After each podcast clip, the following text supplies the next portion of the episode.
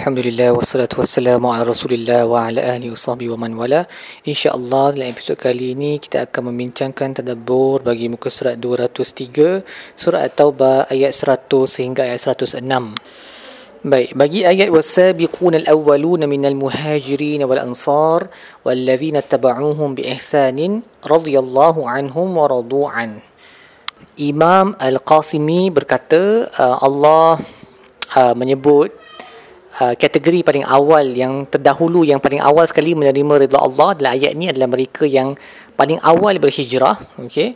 Uh, mereka didahulukan kerana hijrah ni sesuatu yang susah amat susah lah uh, kerana terpaksa berpisah daripada keluarga harta benda um, uh, negara kampung kan dan berjalan jauh kalau zaman sekarang dia mungkin mudah sikit sebab ada kereta dan sebagainya. Tapi zaman dulu kena bergerak jauh uh, jalan kaki ataupun naik unta kan ratusan kilometer untuk berpindah meninggalkan segala-galanya di belakang.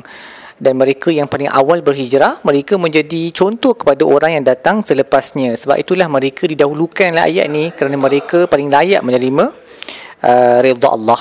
Kiranya kalau ada orang yang ragu-ragu nak berhijrah sebab risau kan orang uh, tak ada orang pernah buat lagi benda tu. Jadi orang yang paling awal sekali berhijrah kumpulan yang paling pertama sekali berhijrah mereka akan jadi kudwah uh, contoh kepada orang lain dan maka mereka dapatlah pahala tersebut sebab orang lain akan rasa uh, lebih tergerak hati mereka untuk buat juga hijrah tu sebab dah ada orang lain yang buat Kemudian Syekhul Islam Ibn Taymiyah berkata ayat ni uh, Allah berkata menyebut tentang redanya terhadap um, golongan as-sabiqin ni al-awwalun minal muhajirin wal ansar. Kiranya golongan sahabat lah muhajirin dan ansar um, tanpa mensyaratkan ihsan. Allah tak kata as-sabiqun al-awwalun minal muhajirin wal ansar minal muhsinin Allah tak sebut. Tapi untuk yang ikut mereka wallazina tabauhum bi ihsan.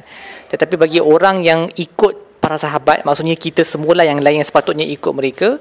Syarat dia untuk redha Allah adalah kalau kita ikut mereka dengan ihsan. Maksudnya dengan cara yang terbaik sekali dengan keikhlasan seperti mana mereka beribadat, beribadat kepada Allah. Maka kita tahu daripada ayat ni darjat para sahabat lah. Ha. mereka telah melalui banyak kesukahan, eh, kesusahan kesukaran hidup. Maka mereka mempunyai darjat yang tinggi tak, tak perlu sebut pun dia punya ihsan tu. Kerana semua benda yang mereka buat sudah pun tercapai pada level ihsan.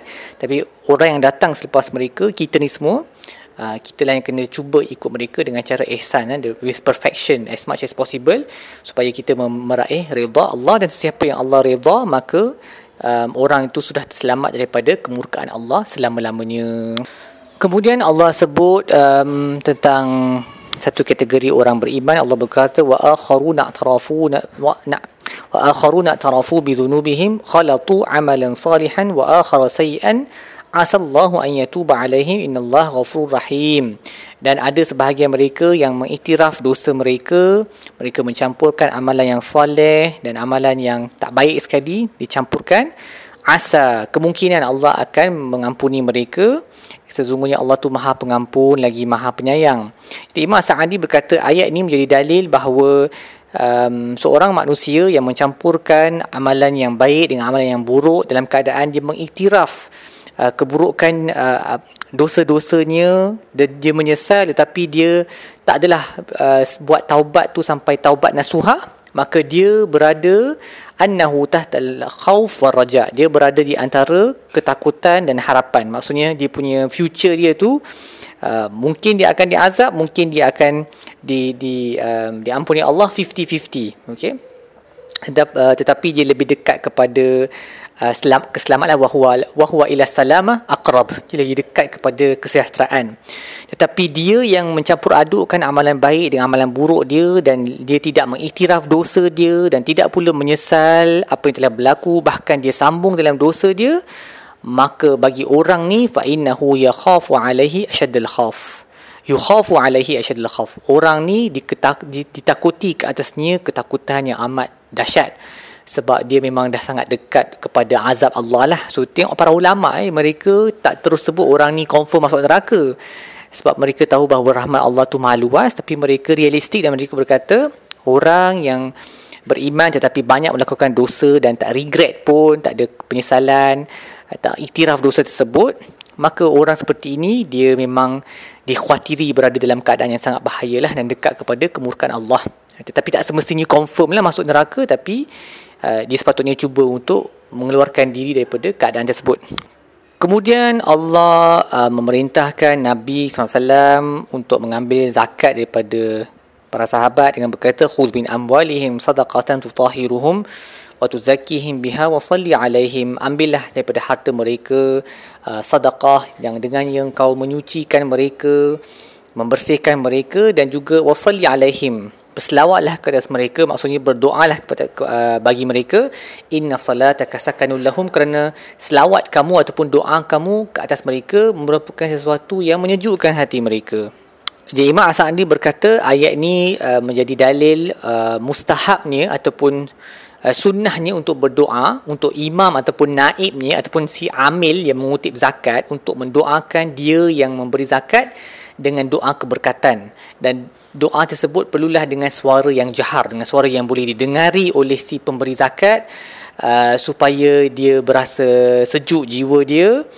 Um, dan diambil daripada um, objektif ayat ni iaitu uh, sesuai ataupun eloklah bagi uh, orang uh, untuk menggalakkan apa-apa amalan kebaikan um, dengan berdoa bagi orang yang melakukan amalan kebaikan tersebut. So contohnya kalau ada um, kita nampak seseorang melakukan amalan yang baik walaupun ayat ni merujuk pada zakat tetapi apa-apa amalan baik yang kita nampak orang buat um, yang melihat tu ataupun yang menerima kebaikan tu dia patut mendoakan orang tersebut. Kerana itu akan menjadi motivasi bagi orang tersebut untuk um, berterusan dalam amalan tersebut um, dan ia akan menunjukkannya. Dan ini juga lagi satu objektif utama daripada ayat ni adalah uh, ia adalah perkara yang sunnah untuk menggunakan bahasa yang lembut dan sentiasa berdoa untuk satu sama lain. Kerana ini akan uh, memupuk perasaan cinta dalam kalangan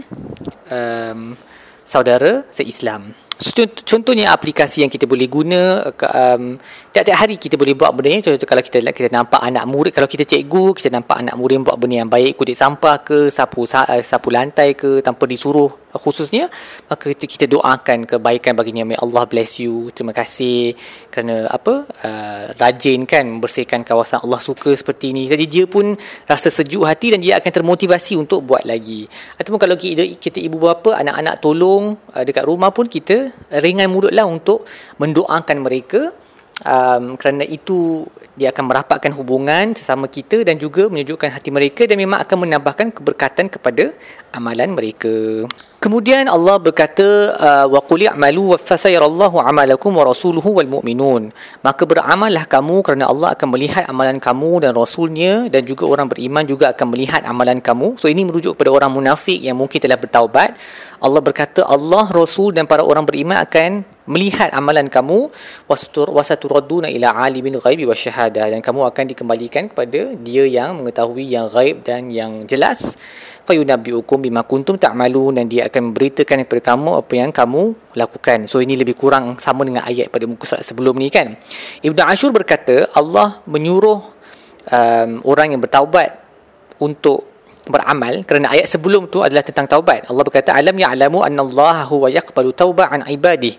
Tidakkah kamu tahu bahawa Allah itu menerima taubat? Kemudian ayat yang ni Allah berkata qul ya'malu, beramallah kamu. Kenapa selepas Allah kata dia menerima taubat, Allah suruh kita beramal kerana amal tu menjadi bukti kepada Uh, kesahihan taubat kita tu. Ha, so dan ia menunjukkan bahawa kita memang berusaha untuk keluar daripada situasi di mana makam kita berada pada tahap yang rendah kepada makam yang lebih tinggi uh, dengan melakukan amalan-amalan yang soleh selepas bertaubat demi mencapai um, kategori yang sama dengan orang yang lebih terdahulu daripada kita dalam uh, keimanan. Hmm. Baik apa yang kita belajar dalam buku surat ini yang pertama ingatlah daripada manhaj Ahlus Sunnah wal Jamaah adalah mengikut para sahabat dan tabi'in dan menjadikan mereka sebagai kudwah. Itulah sebab ataupun cara yang paling utama untuk mendapat redha Allah.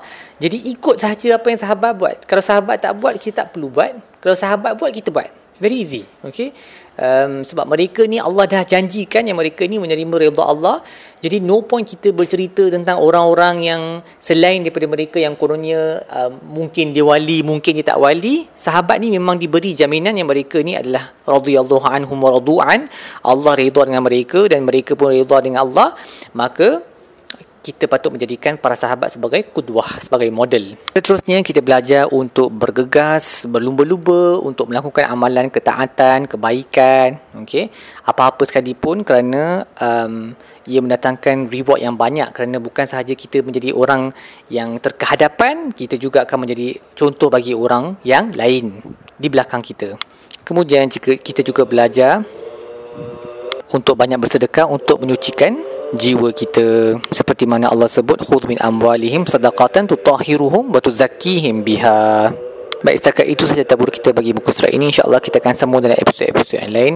Wa sallallahu ala sayyidina Muhammad wa ala alihi wasallam walhamdulillahi rabbil alamin